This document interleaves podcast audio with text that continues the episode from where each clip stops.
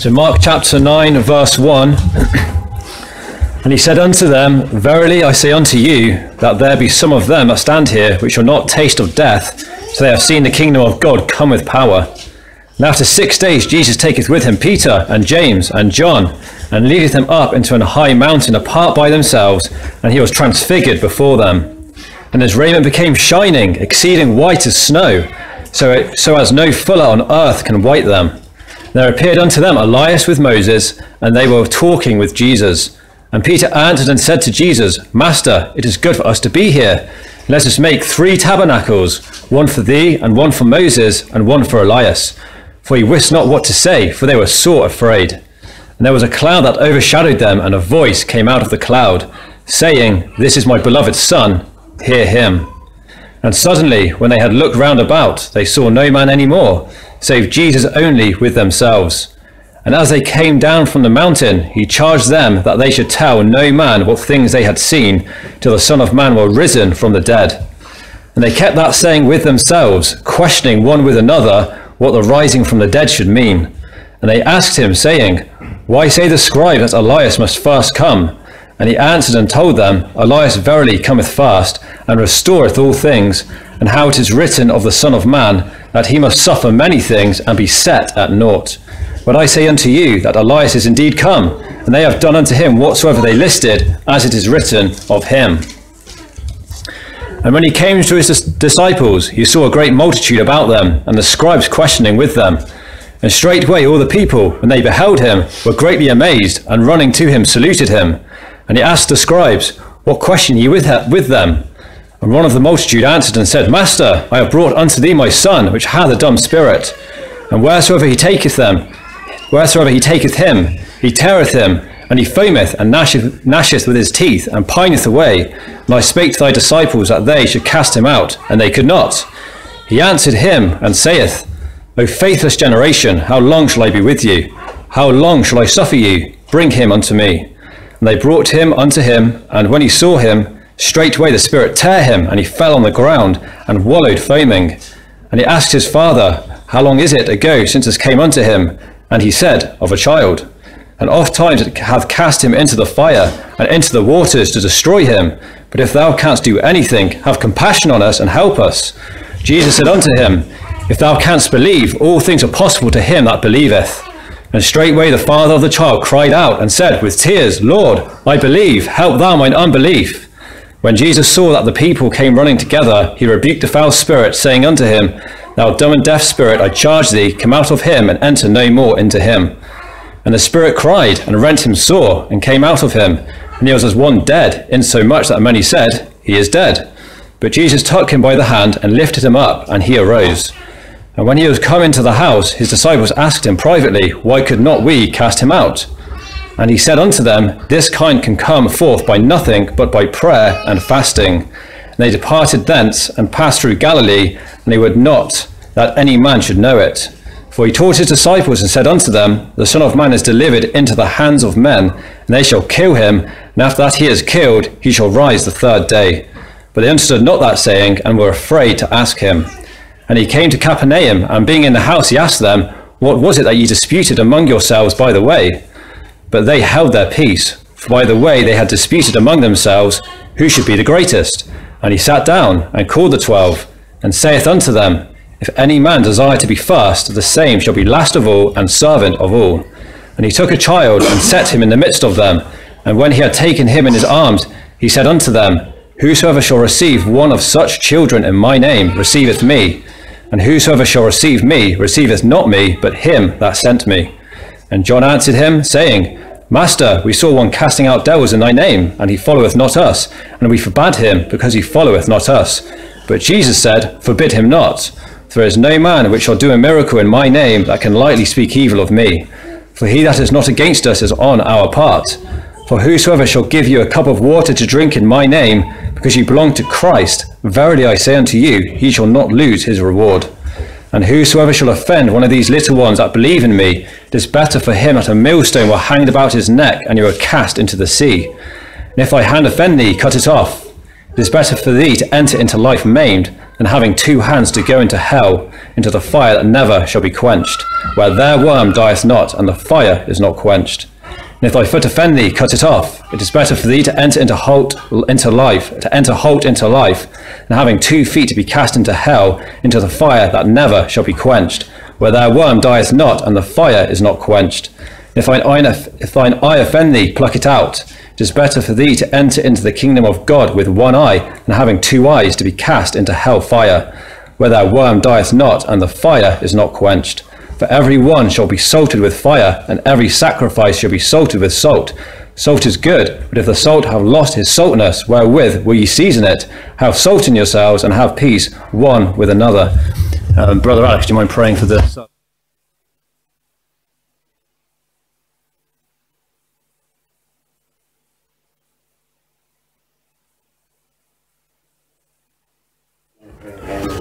Amen. Right, I want to focus on verse 28 and 29 of what we just read, Mark 9, 28 and 29. And the Bible reads And when he was come into the house, his disciples asked him privately, Why could not we cast him out?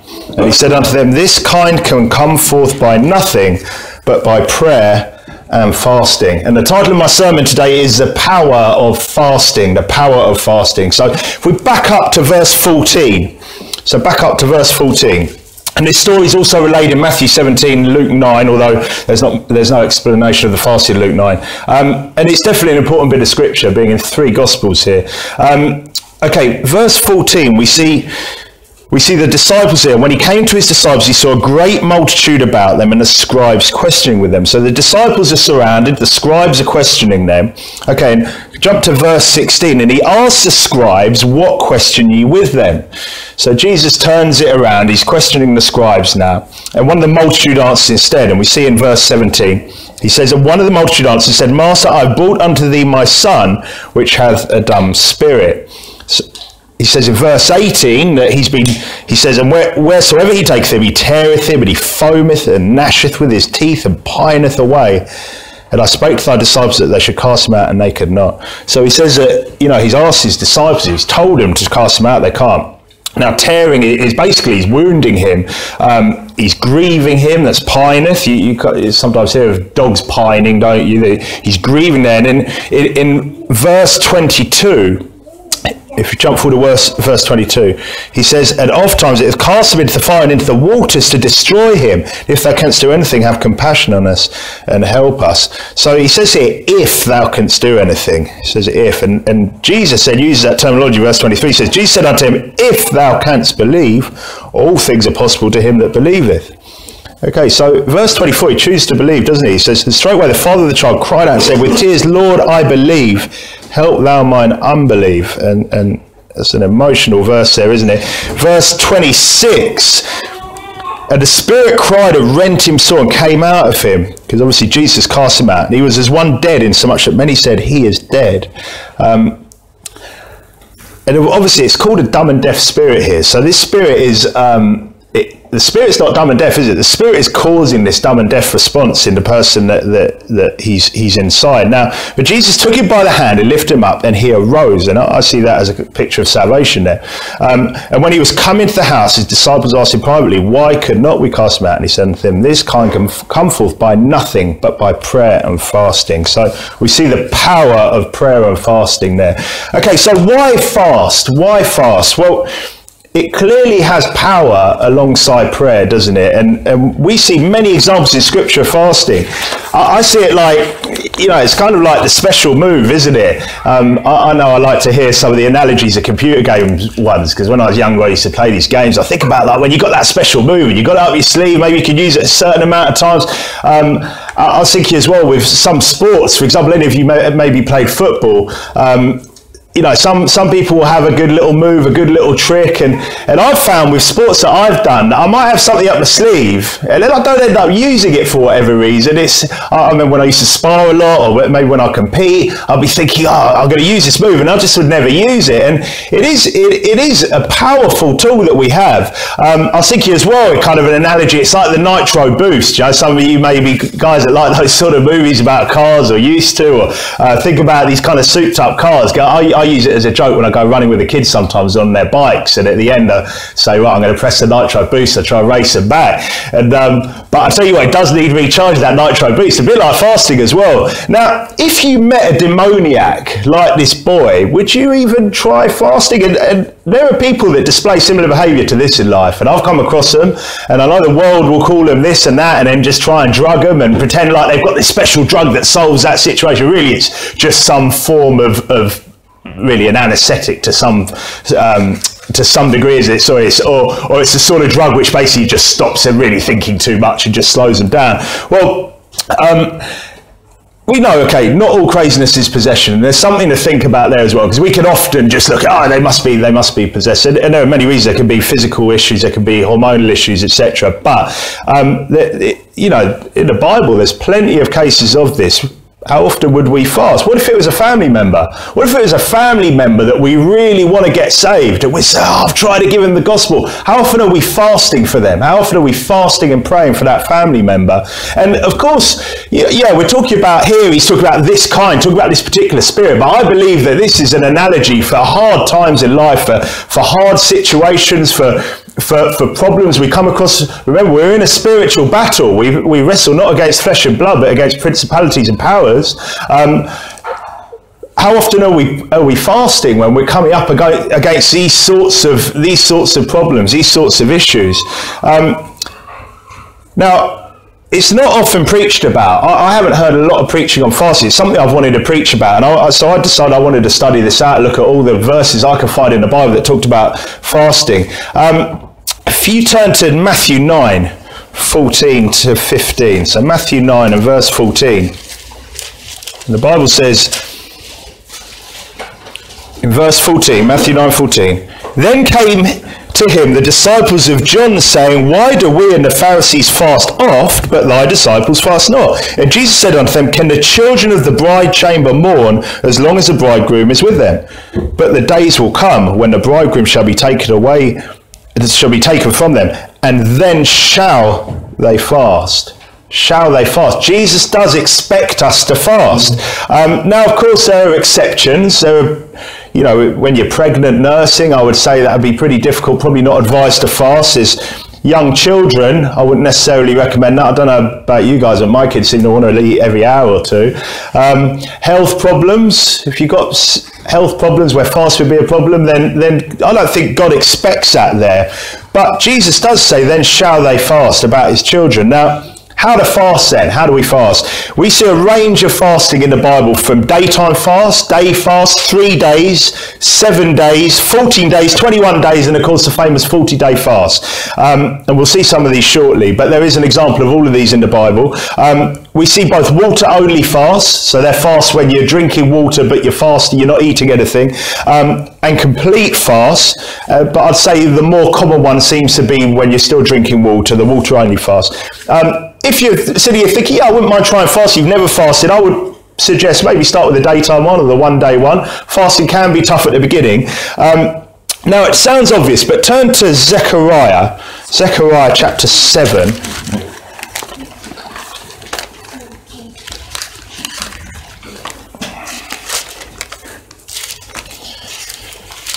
Okay, Zechariah chapter 7 and verse number 5. Speak unto all the people of the land and to the priests, say, When ye fasted and mourned in the fifth and seventh month, even those seventy years, did ye at all fast unto me, even to me? So when you fast, make sure that you're fasting to God. So make sure you're fasting to God. So what do I mean? Fast for weight loss. Now, okay, it might sound obvious. Well, of course, you know, if I'm fasting, I'm saying, well, I'm fasting to lose weight. That's not fasting to God. Yeah, but how many people, and I don't know, I don't know how many people fast, of course, we'll talk about that in a minute. Probably everyone knows those verses about not telling everyone when you're fasting, but how many people here are thinking, yeah, yeah, I'll fast to God, but in the back of their mind, they're thinking, and I'll lose a bit of weight at the same time as well. Okay, is that what's your what's your real motive? What's your real motive?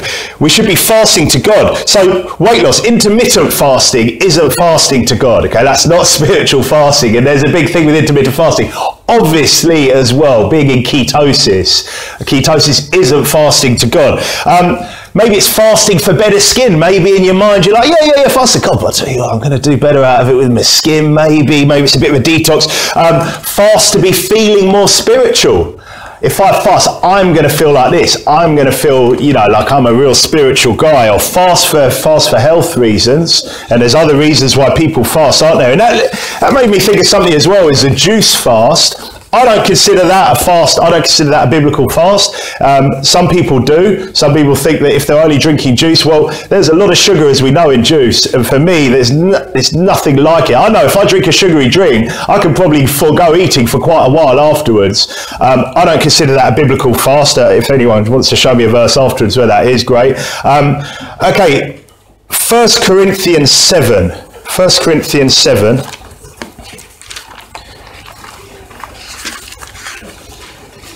And verse 5 Defraud ye not one the other, except it be with consent for a time, that ye may give yourselves to fasting and prayer and come together again, that Satan tempt you not for your incontinency. Now, obviously, he's talking about husbands and wives here, um, but it's a good it's a good point to make that fasting is about abstaining. It's about denying the flesh. So obviously there's a rule there there's an example there that if you're fasting don't then be engaged in a physical relationship with your spouse during that fast. But but it's it, it it, it goes further, I think, that it's explaining as well what that fast is for, because the fast is about denying the flesh. It's about really that spiritual battle between the flesh and the spirit, and, and and denying the flesh to allow the spirit to control you more and allow the spirit to, to take over more in your life at that time. And, and there's reasons we're going to see for fasting and why we do that. Um, turn to Isaiah 58, and we're going to see how not to fast as well there. Isaiah 58.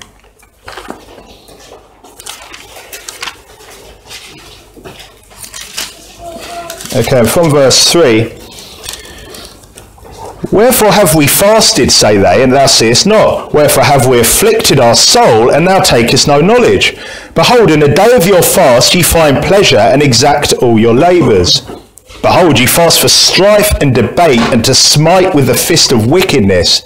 Ye shall not fast as ye do this day, to make your voice to be heard on high. So how not to fast? And that's fasting for debate. So fasting to be able to tell you one. I remember one of the first times I ever fasted. I can tell you about this one because I know I ain't getting no rewards for it. Because I remember fasting and myself and my wife were like, right, we're going to fast. We'll be reading our Bibles. We're going to fast. And we ended up in a row about who was going to make the kids food because we were hungry. I think at this point she might have given up. And I was like, you know, I'm still trying to fast. And, and it was just weird, just debating and, and getting annoyed. And it was obviously in the wrong spirit completely completely. Um, but when you when we're fasting, it shouldn't be for for it shouldn't be fasting. And it says here when he says here in, in verse three, "Hold in the day of your fast, you find pleasure and exact all your labours." So they're meant to be fasting, and instead they're going. He's going about trying to get money owed or, or work owed to him. For how I see that, um, pleasure, going and doing other things. A fasting is something that you're doing to God, and you should be focusing on God during that time as well. Um, and then going about during this fast and smiting with the fist of wickedness. He talks about in verse 4 fast for strife and debate. Um, be, for your voice to be heard on high. And again, I think that's when you're puffed up and trying to show everyone you're fasting.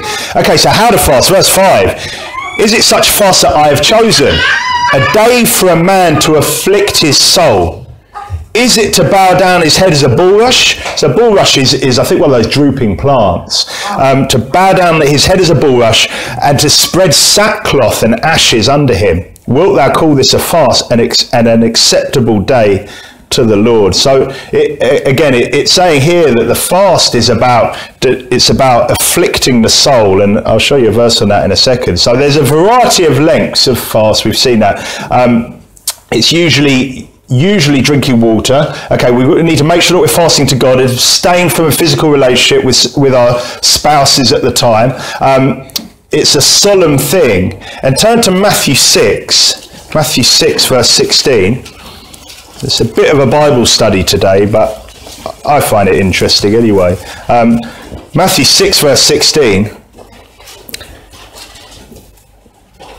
Moreover, when ye fast, be not as the hypocrites of a sad countenance, for they disfigure their faces, that they may appear unto men to fast. Verily I say unto you that they have their reward. But thou, when thou fastest, anoint thine head and wash thy face.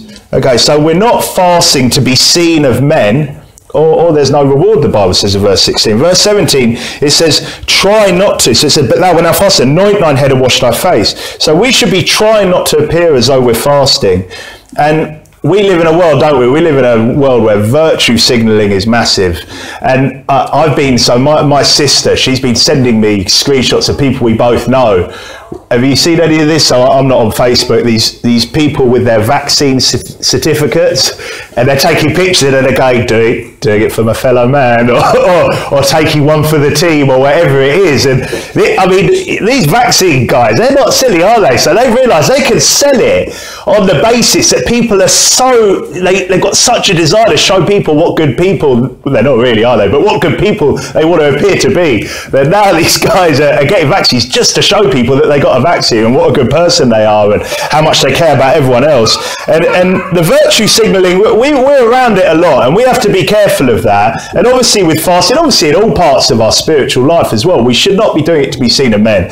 And that's something we all need to need to think about a lot. And it can we can be subtle with that. And, and, and the heart is is deceitful above all things and desperately wicked, isn't it? And and we can subtly subtly just just maybe slip in the odd thing and I'm not saying everyone does that but there, there could probably be a temptation just to slip in you know maybe a little comment just to show that you've been fasting or or maybe choose to fast on a day when you're around other people a lot. Oh no no no no no I'm fine you know for food and everyone's thinking probably fasting but at least he's not telling them but everyone knows that you are and you probably know that they know as well. So things like that to think about when you're fasting. Um, in verse 17 it, it does say um, it, it, says, But thou, when thou fastest, anoint thine head and wash thy face. Sorry, verse 18, that thou appear not unto men to fast, but unto thy Father which is in secret, and thy Father which seeth in secret shall reward thee openly. So don't lose your rewards. And obviously, if you're fasting around your family, you don't have to then get deceitful. Oh, I'm just not hungry. Oh, I'm not feeling very well. No, of course, there are people that have to know your wife and, and wives, your husbands, um, kids you know, again, if your kids are there, you, you, don't need to lie to them, pretend you're not. But, um, but you shouldn't be aiming to be telling people and showing people that you're fasting. Okay, turn to Matthew 15. Another thing to think about when fasting. Matthew 15 and verse 32. Then Jesus called his disciples unto him and said, I have compassion on the multitude because they continue with me now three days and have nothing to eat, and I will not send them away fasting, lest they faint in the way. So be sensible when you're fasting. So if people are going away from it thinking, yeah, I want to add fasting or I want to do more fasting, or, I want to continue what I'm doing with fasting, be sensible about it as well. Like don't go on long hikes when you're fasting, especially if you're fasting for days at a time. Training as well. There's a bit of a, you know, a lot of people who do exercise, there's a bit of a thing where people like to, to train on an empty stomach. That's all good. Now, I, like I've said a few times, I've coached for many years and uh, a lot of people, they, they don't have lousy when they're training, when they haven't eaten for a long time. And it's one thing first thing in the morning, but I've had people come and it's oh, I've been fasting for whatever health reason that they're choosing to do it or weight loss. And a lot of the time they're pretty, pretty useless at, at the explosive stuff, especially. Now, okay, I'm not saying you're all out there thinking, oh, I'm going to fast and go do this, but but in the same hand, be sensible about what you're doing. Again, it should be aimed towards God, not just fasting and going about with with your day, etc. Um, it should be something you're, that you're focusing on God with. Okay, so um, Luke, turn to Luke 18. Luke 18.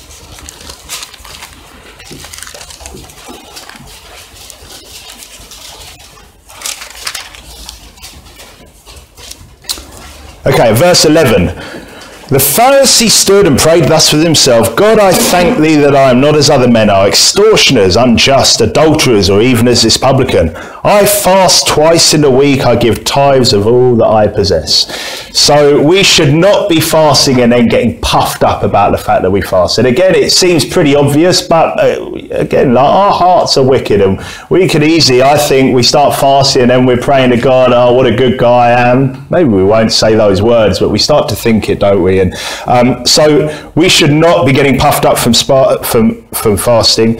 Do not do it in a wrong spirit. And it, it, thinking about that, if you turn to Psalm 35, Psalm 35, and verse 13. But as for me, when, when they were sick, my clothing was sackcloth. I humbled my soul with fasting. My prayer returned into mine own bosom. So we should be humbling ourselves by fasting. We shouldn't be getting puffed up because we fast. Um, and we should be drawing close to God through the Spirit. Okay, so final point on how to fast. And these are just some good guidelines, good things to think about, about how to fast. Um, turn to Acts 23.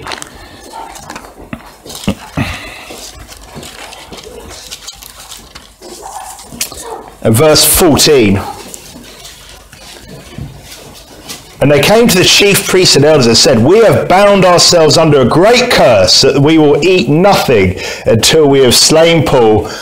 Don't fast as some kind of oath. Now, these guys, I'd love to see what happened a few weeks later. Do you reckon most of them started eating again? Or I don't know, maybe some of them died of, of, of, of hunger, but um, yeah, obviously don't make some sort of oath. That sounds pretty obvious, again, okay, a bit of a funny one, but um, maybe some people might sit there and think, I'm going to promise God that I'm going to do this length fast, I'm going to do this, and, and it's not about oaths, is it? James 5.12 says, but above all things, my brethren, swear not, neither by heaven, neither by the earth, neither by any other oath, but let your yea be yea and your nay be nay, lest you fall into condemnation. Okay, so we've seen a variety of lengths. Um, we've seen often their, their water fast. Make sure that you fast um, sorry, I've said often they're water fast. We'll see that in a minute. Make sure that you're fasting to God. Abstain from a physical relationship with your spouse. It's a solemn thing. Don't advertise it. Be sensible with what you're doing while you're fasting. Don't get puffed up. Don't make fasting oaths. Okay, so reasons for fasting. Reasons for fasting. Number one, the reason I've seen when I've looked at all these fasts in the Bible is seeking forgiveness. Seeking forgiveness. So if you turn to Leviticus 16, turn to Leviticus 16.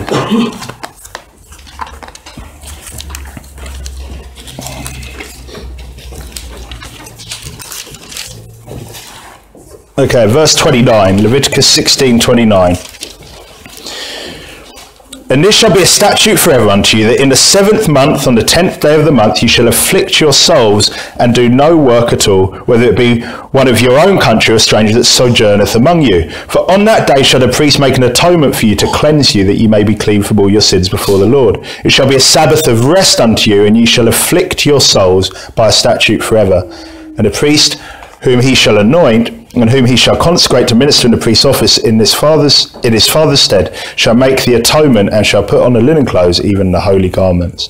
Okay, so the Day of Atonement is known as, and afflicting souls. If you turn to Psalm 69, afflicting souls, and he uses similar language here, is I believe fasting. In 69 verse 10 when I wept and chastened my soul with fasting, that was to my reproach. So, afflicting, chastening your soul. And the result is to be close again to God. And that was the idea of the Day of Atonement. Um, if you turn to Isaiah 59,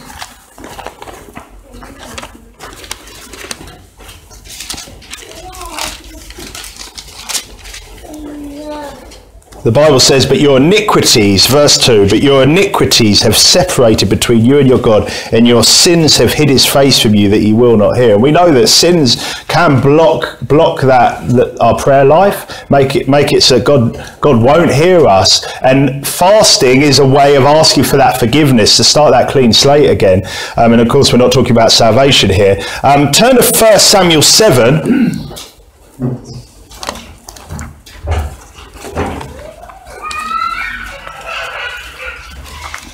1 Samuel 7 and verse 3.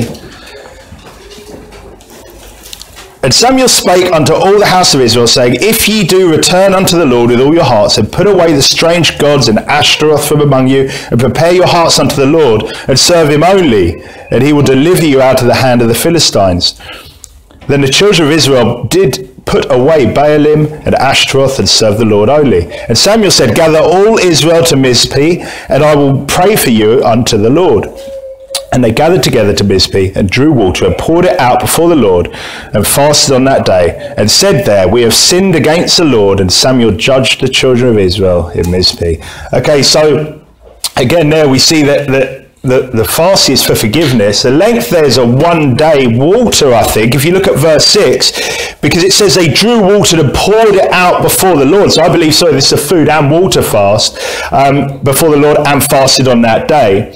And the result, if you just jump to verse 10, the result of this fast, they're asking for forgiveness, and as Samuel was offering up the burnt offering, the Philistines drew near to battle against Israel, against Israel. But the Lord thundered with a great thunder on that day upon the Philistines and discomfited them, and they were smitten before Israel.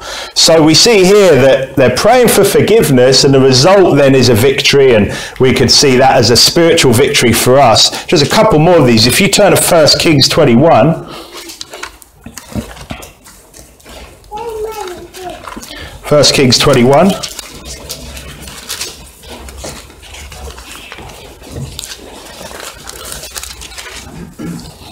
Okay, now this is King Ahab, and if you guys know your Bible, King Ahab was a wicked, wicked king.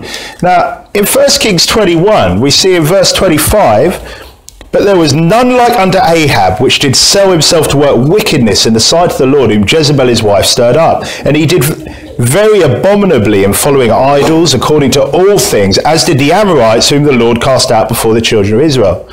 And it came to pass when Ahab heard these words that he rent his clothes and put sackcloth upon his flesh and fasted and lay in sackcloth and went softly. And the word of the Lord came to Elijah the Tishbite, saying, Seest thou how Ahab humbleth himself before me? Because he humbleth himself before me, I will not bring the evil in his days, but in his son's days will I bring the evil upon his house. So we see Ahab fasting for forgiveness, and then the result is no punishment, which, he, I mean, he was due a lot, Ahab. No punishment, at least in his days. Okay, Nehemiah chapter 1. Just a couple more of these guys. Nehemiah chapter 1 and verse 1. The words of Nehemiah the son of Hachaliah, and it came to pass in the month Chisleu, in the twentieth year, as I was in Shushan the palace, that Han- sorry, that Hanani, one of the brethren, came he and certain men of Judah, and I asked them concerning the Jews that had escaped, which were left of the captivity, and concerning Jerusalem. And they said unto me, The remnant that are left of the captivity there in the province are in great affliction and reproach. The wall of Jerusalem also is broken down, the gates thereof are burned with fire. And it came to pass when I heard these words, I sat down and wept and mourned certain days and fasted and prayed before the God of heaven and said, I beseech thee, O Lord God of heaven, the great and terrible God that keepeth covenant and mercy for them that love him and observe his commandments. Let thine ear now be attentive and thine eyes open, that thou mayest hear the prayer of thy servant, which I pray before thee now, day and night, for the children of Israel, thy servants, and confess the sins of the children of Israel, which we have sinned against thee, both I and my father's house have sinned. We have dealt very corruptly against thee, and have not kept the commandments, nor the statutes, nor the judgments, which thou commandest thy servant Moses. So he's again praying for forgiveness. Yeah, I'm not saying it's just fasters, praying and fasting here. Now, this is a one day, I think. This is, uh, sorry, uh, it doesn't say how long this is, but the result we see is no punishment in his days at least. We see the result here. Um, not only no punishment, but the result is the king allows him to go and rebuild the wall and as we say, it just says length certain days of the fast. So we're just seeing these different fasts. We're seeing people wanting forgiveness, seeing different results at the end. Um, there's a couple more here, and we won't turn there. We see in Joel chapter 2, um, we see we see again fasting for forgiveness followed by forgiveness.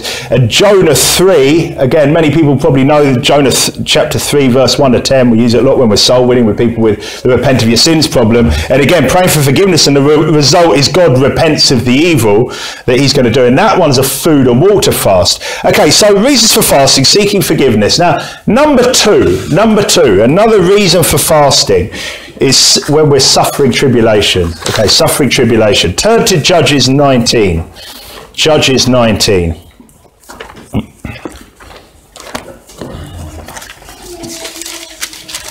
Okay, so the background here in, from Judges 19 is this Levite from Mount Ephraim. He goes to bring home his concubine who's run off, yeah? And decides not to lodge the night in the Jebusite city, but instead thinks he'll be better off in Gibeah, which belongs to the tribe of Benjamin. Right, he's got nowhere to stay, and an old man also from Mount Ephraim lets him stay with him. So if you read um, 19, look at verse 22 here. Now, as they were making their hearts merry, behold, the men of the city, certain sons of Belial, beset the house round about and beat at the door and spake to the master of the house, the old man, saying, Bring forth the man that came into thine house, that we may know him. And the man, the master of the house, went out unto them and said unto them, Nay, my brethren, nay, I pray you, do not so wickedly, seeing that this man is come into mine house. Do not this folly. Behold, here is my daughter, a maiden, and his concubine. Them I will bring out now, and humble ye them, and do with them what seemeth good unto you. But unto this man do not so vile a thing. But the men would not hearken to him. So the man took his concubine and brought her forth unto them, and they knew her and abused her all the night until the morning. And when the day began to spring, they let her go. Then came the woman in the dawning of the day and fell down at the door of that man's house where her Lord was till it was light. And her Lord rose up in the morning and opened the doors of the house and went out to go his way. And behold, the woman, his concubine, was fallen down at the door of the house, and her hands were upon the threshold. And he said unto her, Up and let us be going. But none answered. Then the, then the man took her up upon an ass, and the man rose up and gat him into his place. And when he was come into the house, he took a knife and laid hold on his concubine and divided her together with her bones into twelve pieces and sent her into all the coasts of Israel. And it was so that all that saw it said, There was no such deed done, nor seen from the day that the children of Israel came up out of the land of Egypt unto this day. Consider of it, take advice, and speak your minds. Right, verse 22. These men are called certain sons of Belial. Okay, and Belial is just another name for Satan. And these people, this is where we have to make it clear. And I, I find it interesting. These people these people are our enemies, and we, we often we focus on verses, and we, you know rightly on verses like Leviticus twenty thirteen and others. But these people are sons of Belial, and and when you start to understand that and really get to grips with that, you start to realise why this is such a big deal. What's going on right now? And you, you know, I got a bit fired up last week. I was well, after, and I'm sure a lot of people did when we heard what happened to to Pastor Mahir's church, and and you're, you're looking at this stuff and you, you're getting angry, aren't you? And, and I'd already had in my mind, I wanted to preach on fasting. I'd already started making some notes on it. And I was quite pleased when I came across this passage because um, it's something that, that I, I, want to preach on a little bit as well. Um, um, we see, so turn to chapter, uh, sorry, t- yeah, turn to chapter 20. The tribes of Israel get together, okay, a tenth of each one. Okay, read verse 12 to 14 here. And the tribes of Israel sent men through, through all the tribe of Benjamin, saying, What wickedness is it this that is done among you? Now therefore deliver us the men, the children of Belial, which are in Gibeah, that we may put them to death and put away evil from, uh, evil from Israel. But the children of Benjamin would not hearken to the voice of their brethren, the children of Israel. But the children of Benjamin gathered themselves together out of the cities unto Gibeah to go out to battle against the children of Israel. And the children of Benjamin were outnumbered at that time, out of the cities, 26,000 men that drew sword beside the inhabitants of Gibeah, which were numbered 700 chosen men. Okay, so God's people, Benjamin, God's people start defending these evil, evil, wicked, disgusting people. And we're seeing that right now. I don't know if you've noticed, but I was looking at what, has been going on, looking at some of the videos, and I don't know if any of you have read the comments, but there are some wicked so-called Christians on there that are trying to claim that well, they'll give the old, well, yeah, yeah, it's wrong that they bombed the church, but but you this or you that. It's like pick a side. Pick a side. These are the sons of Belial. It's not just that it's oh, it's a sin that we don't really like. Oh, it's just a sin punishable by death, for example, like adultery. No, this is worse. These people are described as, as our enemies. They are our enemies, and these people are, are, are trying to bully and trying to trying to intimidate men of God. And then you've got so-called Christians trying to trying to basically say, well, you know, that's fine, or they had it coming, or whatever else. S- same like Benjamin They're not willing, are they? They, they? they want to support, they want to defend these people, and they're not willing to choose a side. Or they are choosing a side and they're choosing the wrong side, aren't they? And there's only two sides in it. There's no on the fence, there's no in the middle. Who's your side going to be there? Is it the children of Satan, the sons of Satan, or is it is it God's people? And, and I think for all of us, and it's not, I'm not just preaching about no one in, in particular, because for all of us, we need to think about this as well, because we are, go, we are, if we're, we're going to become a church here, we're going to, we're going to have grief. There is no doubt at some point we are going to have grief for sure. And we need to decide. And not just here, we're going to have grief in our personal lives as well. And I don't know how, how often you guys have to deal with these scumbags in, in your life. Uh, for me, fortunately, a job that I was doing where I used to be around it a little bit more, I don't see that so much now. But you still come across them and you've got to choose a side. And that includes family members. I don't know how many of you have family members. We were children, sons of Belial. But you've got to make that decision to cut off, to split from them. Make it clear. Don't be a compromiser. Don't be sitting on the fence. Well, oh, they're not so bad, or well, they're not protesting outside churches. They may not be protesting outside churches, but they're still doing the work of the devil. They're still his people. They're still his children.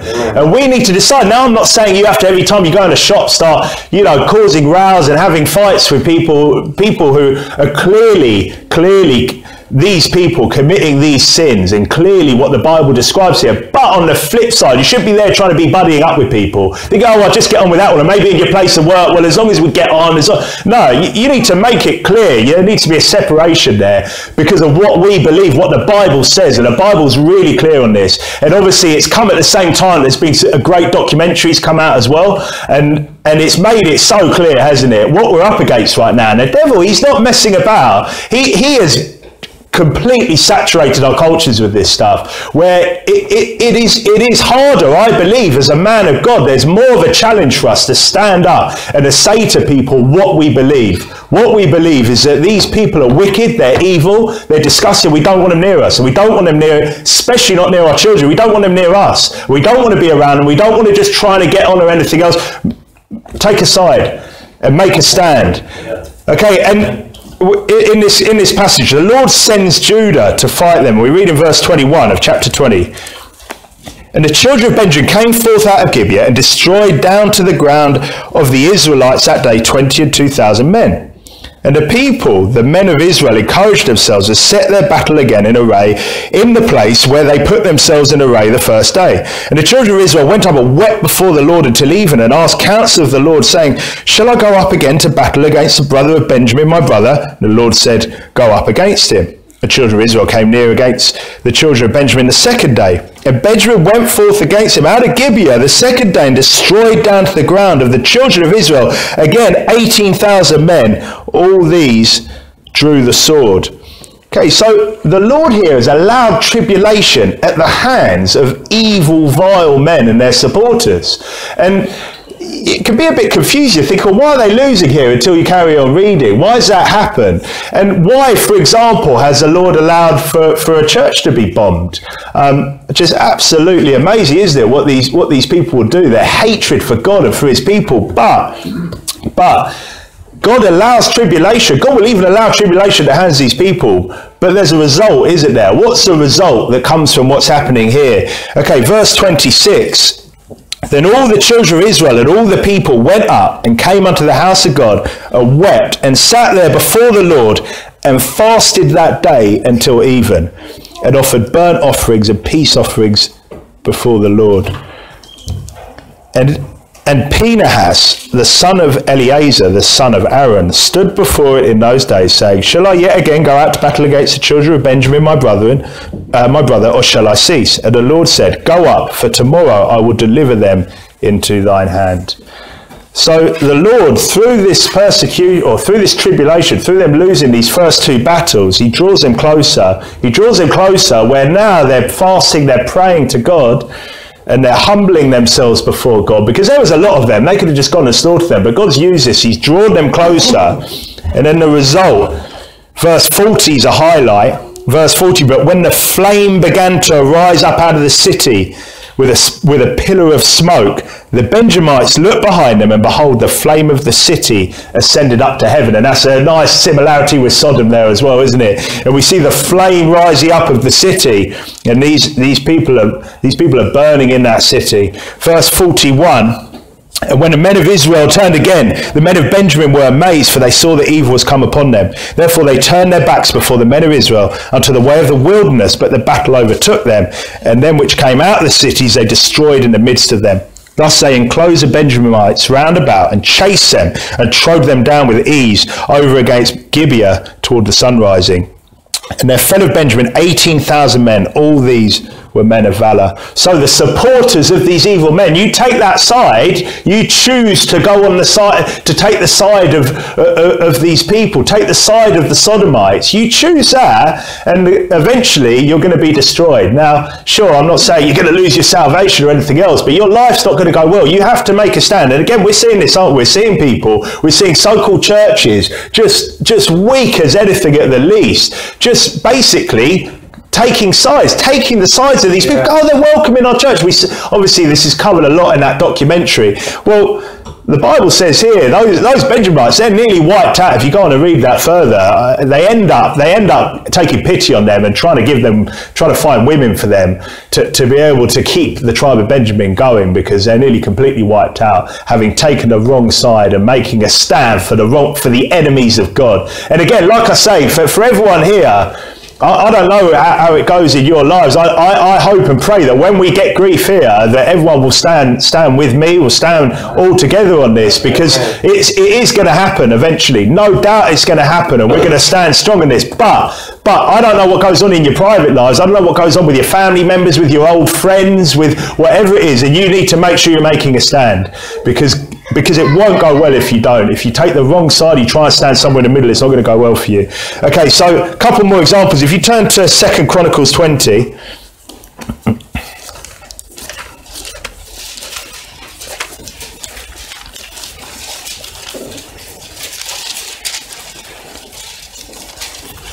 So Second Chronicles 20 and verse 1. It came to pass after this also that the children of Moab and the children of Ammon, and with them other beside the Ammonites, came against Jehoshaphat to battle.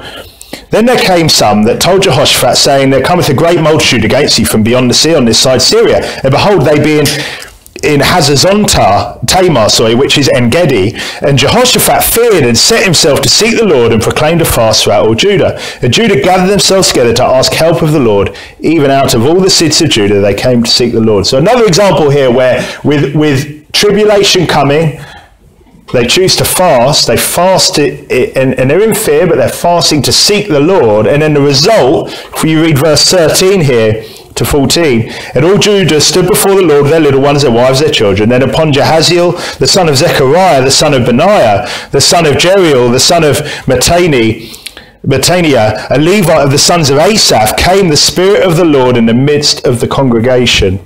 Okay, so the Spirit comes upon them. And then in verse 23, for the children of Ammon and Moab stood up against the inhabitants of Mount Seir utterly to slay and destroy them. And when they had made an end of the inhabitants of Seir, everyone helped to destroy one another. So here we see we see that the armies kill each other, and then afterwards we see they end up gathering this great almighty spoil. And again, it was they they were seeing tribulation coming. They chose to pray and fast. Um, and again, a couple more examples which we don't have to turn there. Ezra chapter eight, we see them praying for guidance and protection. Um, the result is they get to Jerusalem safely.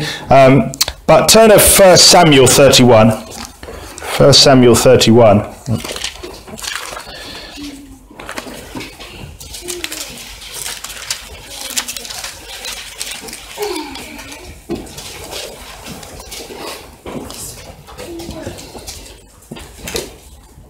Okay, verse 11.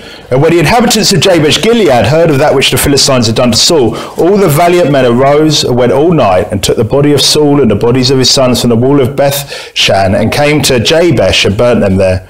And they took their bones and buried them under a tree at Jabesh and fasted seven days. That's a seven-day fast here, and this is obviously in mourning, and we see we see that as well in, in other places as well with a morning fast. But it is mourning is tribulation, so they're choosing a fast, and I, I don't know, maybe maybe when you're when you're really mourning, and we're all going to go, and we all have been through deaths of loved ones, and um, maybe fasting isn't a bad idea because we know the Holy Spirit can comfort us, and and again, I think a good reason, it's a time of tribulation, a good reason to be fasting. Um, what's the result of that? Well, in if you turn to 2 Samuel and verse 12, we see 2 Samuel 12 15.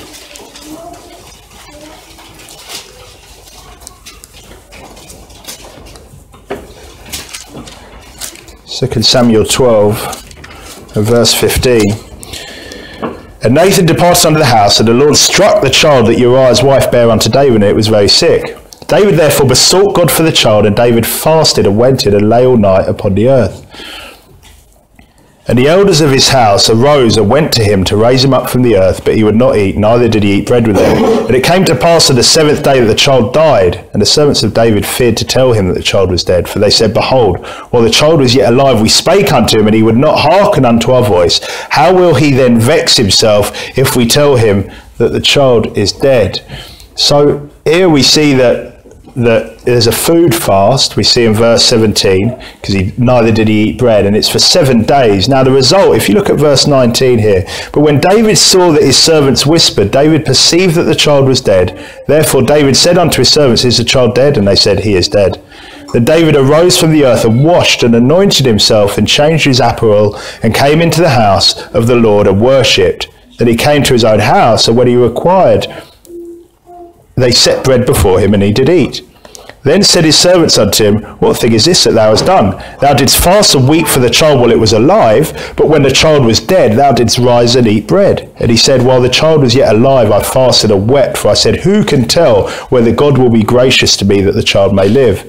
But now he is dead, wherefore should I fast? Can I bring him back again? I shall go to him, but he shall not return to me. And David comforted Bathsheba his wife, and went in unto her, and lay with her, and she bare a son, and he called his name Solomon, and the Lord loved him. So the result here from fasting during this, this terrible time in his life is an acceptance that we can only hope to have in a situation like that. But he's then able to comfort his wife, and later on they're blessed with Solomon, but he's fasted. So instead of fasting, oh, he's fasted during that time, and then he just has this acceptance that, wow, I mean, what, what an example to be like that in a time like that. So reasons for fasting: we've got seeking forgiveness, suffering tribulation.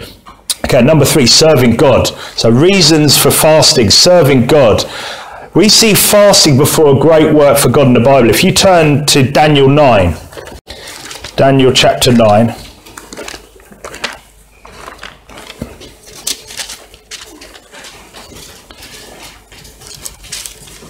And verse 1. In the first year of Darius, the son of Ahasuerus, of the seed of the Medes, which was made king over the realm of the Chaldeans, in the first year of his reign, I, Daniel, understood by books the number of the years whereof the word of the Lord came to Jeremiah the prophet, that he would accomplish seventy years in the desolations of Jerusalem. And I set my face unto the Lord God to seek by prayer and supplications with fasting and sackcloth and ashes. So it's to seek understanding there he, he's seeking by prayer and supplication with fasting, sackcloth, and ashes. And the result, verse 21 to 22, it's an example. Yea, was I was speaking and praying, the man Gabriel, whom I had seen in the vision at the beginning, being caused to fly swiftly, touched me about the time of the evening oblation. And he informed me and taught me and said, Oh, Daniel, I am now come forth to give thee skill and understanding. So, another good reason for fasting, when you're going to, now he's about to do a great work there. He, he's written down, you know, a lot of prophecy, obviously, we get from, from Daniel, end time prophecy. But, um, again, for us, maybe in life, a good time to fast when you find it really hard understanding certain passages of the Bible, or like I said, when you're about to do a great work for God, and see a few of these in a second. What a time to fast, and not just forgiveness, tribulation, but serving God. If you look at Luke chapter 2,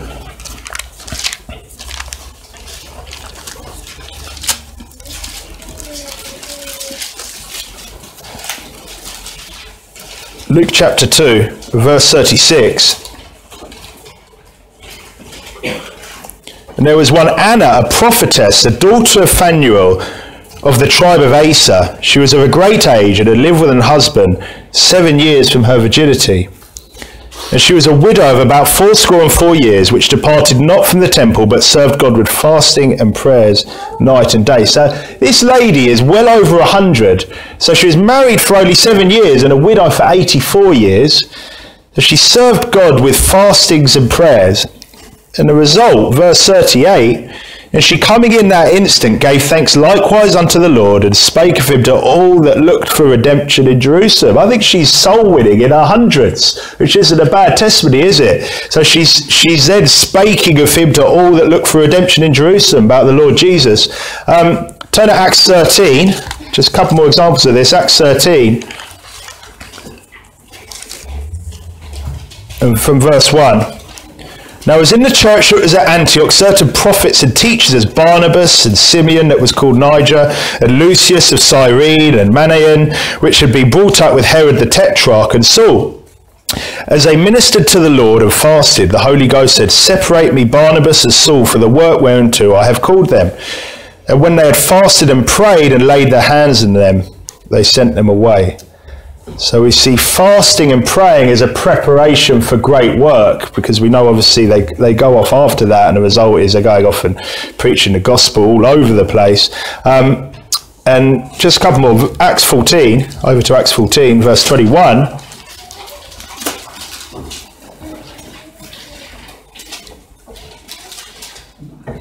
Okay, verse 21. When they had preached the gospel to that city and had taught many, they turned again, they returned again to Lystra and to Iconium and to and Antioch, confirming the souls of the disciples and exhorting them to continue in the faith, and that we must through much tribulation enter into the kingdom of God. and when they had ordained them elders in every church and had prayed with fasting, they commended them to the Lord, on whom they believed. Okay, so they've ordained elders, they pray and fast, and then the result is commending these elders to God to lead the first New Testament churches. So again, they're fasting before a great work about to happen for God. Now, we, we ourselves, we, we, we all want to do great works for God, don't we? And when we're planning on something great for God, maybe not a bad time to do a fast, do a fast and pray, and, and because we want to be full of the Spirit when we're when we're doing great works for God. And yeah, we should be doing great works for God every day. But there are times, aren't there, where we're like, right, this is what I'm going to be doing, or this is a new chapter, a new page, something new happens. Um, interesting, Mark nine. Now Jesus had just been on the Mount of Transfiguration with Elijah and Moses, and all three of those had done forty day fasts. So the 40 day fast, let's save the best till last. Um, turn to Exodus 34.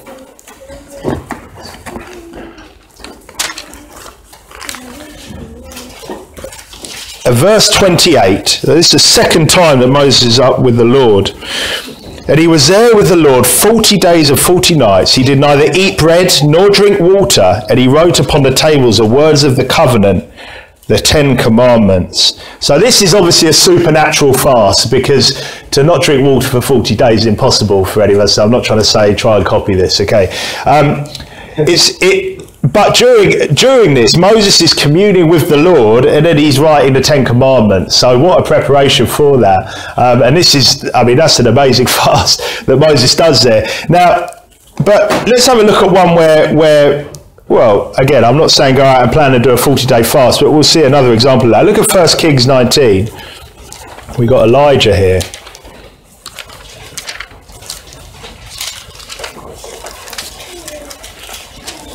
Okay, 1 Kings 19. From verse 7. And the angel of the Lord came again the second time and touched him and said, Arise and eat, because the journey is too great for thee. And he arose and did eat and drink, and went to the strength of that meat forty days and forty nights under Horeb, the mount of God. So now this isn't a planned or necessarily a willing fast. It's a water only fast, so he's able to drink water here. Um, I, believe here anyway. I know he's given some water before that, but it does say that in in that meat, in the strength of that meat, he went forty days. Um, okay, God then speaks to him, and look at verse fifteen. And the Lord said unto him, Go return on thy way to the wilderness of Damascus, and when thou comest, anoint Hazael to be king over Syria. And Jehu the son of Nimshi shalt thou anoint to be king over Israel, and Elisha the son of Shaphat of Abel Mohalah shall thou anoint to be prophet in thy room. So again, he, he's done this full day fast. He goes on to do a great work for the Lord. Now let's the, the, the best one now is last. So Matthew 4. Matthew chapter 4.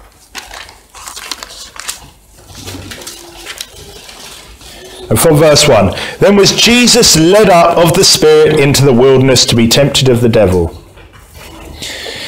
And when he had fasted 40 days and 40 nights, he was afterward and hungered. So here we see again, I think I don't think this is a supernatural fast. I think this is a water fast because he's hungry afterwards. He, he, he, would be thirsty if he'd done 40 days without water. He's afterward and hungered. And I think he's giving us, a, a, you know, the ultimate example here. He does this, this 40 day fast. Now, he's just been baptized. He's then fast for 40 days. He has, you know, the, the, the this battle with the devil that we see. Um, and if you're about to do th- mighty things for God, I mean, what a good time to fast after baptism because a lot of people suffer, they feel like they're suffering a lot of tribulation after baptism. Okay, and, and what time to deny the flesh and feed the spirit. Um, and you know, the point of this sermon, so yeah, it's not the most exciting sermon. There's a lot of Bible f- flicking here, but the point of it is, is there are example after example after example of fasting in the Bible. Now, there's fasting with prayer, um, obviously, it's all with prayer, but and I'm not saying oh it's just all about the fast, but we see great things happening from fasting. We see we see forgiveness being given by God after fasting and praying and humbling and afflicting our souls. We see from fasting and praying, we, we, we see people being able to deal with massive tribulation. And, and the result again is these great victories, again, after fasting and praying. And then we see great works, great things for God being done after fasting and praying. And like I said, how to fast, there's many examples, aren't there? And it doesn't seem to be, right, you fast this way for this or that way for that. And again, I don't know, maybe everyone it is fasting. And I, I, like, like we said, if they are, they shouldn't be telling everyone about it. I, I, I know that I've suffered with this. I've lacked in this many times in my, in my in my spiritual walk and my life with, with the Lord. And, and many, maybe there's some people who have never fasted. And, and with the kids, again, if you even a daytime fast, I'm not talking about young kids here, but but as they're starting to get older, nothing wrong with trying to do a daytime fast. But like I said, it's with these right principles. So we said there's a variety of lengths, but like I said, a water fast is the easiest way to start a fast. Make sure that you're fasting to God. I've done many fasts before for weight cutting and things, for competitions. It had nothing to do with God. As, as a Christian as well, I tried that, and I tried to kind of do both together, but it, ain't, it really had nothing to do with God, really. But make sure you're fasting to God. Abstain from a physical relationship with your spouse. It's a solemn thing. Remember that. It's like don't don't advertise it be sensible with exertion. So be sensible with what you're doing. Make sure you're focusing on God. You're in prayer. You make sure that when you're fasting, you're praying as well. Don't get puffed up about it. Don't start getting all, you know, full of yourself because you're now fasting regularly or because you're still fasting regularly. And, and of course, don't make fasting oaths. But the reasons, like I said, reasons for fasting, and the reason I went over this is because there are great, you know, there's great things we can get from it. It's a, it's a great weapon. Number one, seeking forgiveness. Number two, suffering tribulation. Number three, serving God. Now, we've been given a great tool in the Christian life. We've been given a special weapon. Yeah, it's not that it's going to suddenly just be this magic bullet, but it will draw you close to God. It will make you, it will help you to be more in the Spirit. So let's all remember to use it. Okay, and with that, let's pray. Heavenly Father, thank you for your word. Thank you for your examples in your word. Thank you for your for for the, the, the many gifts that you give us and of those thank you for the for the gift of fasting and it's not easy it can be difficult to do for some harder than others but uh, I pray that, that we'll all just, just have an open heart to this and go away and want to seek your face more through fasting and prayer and want to do great things for you, want to, want to seek your forgiveness, want to seek your want to seek your help in tribulation and, and uh, want to seek doing a, a, great work for you. We pray that, that you'll help us now to go on and do a great work this afternoon and, and get, get many people saved and, and go on with our Christian lives and, and, and just live for you. In Jesus' name we pray. Amen. Amen.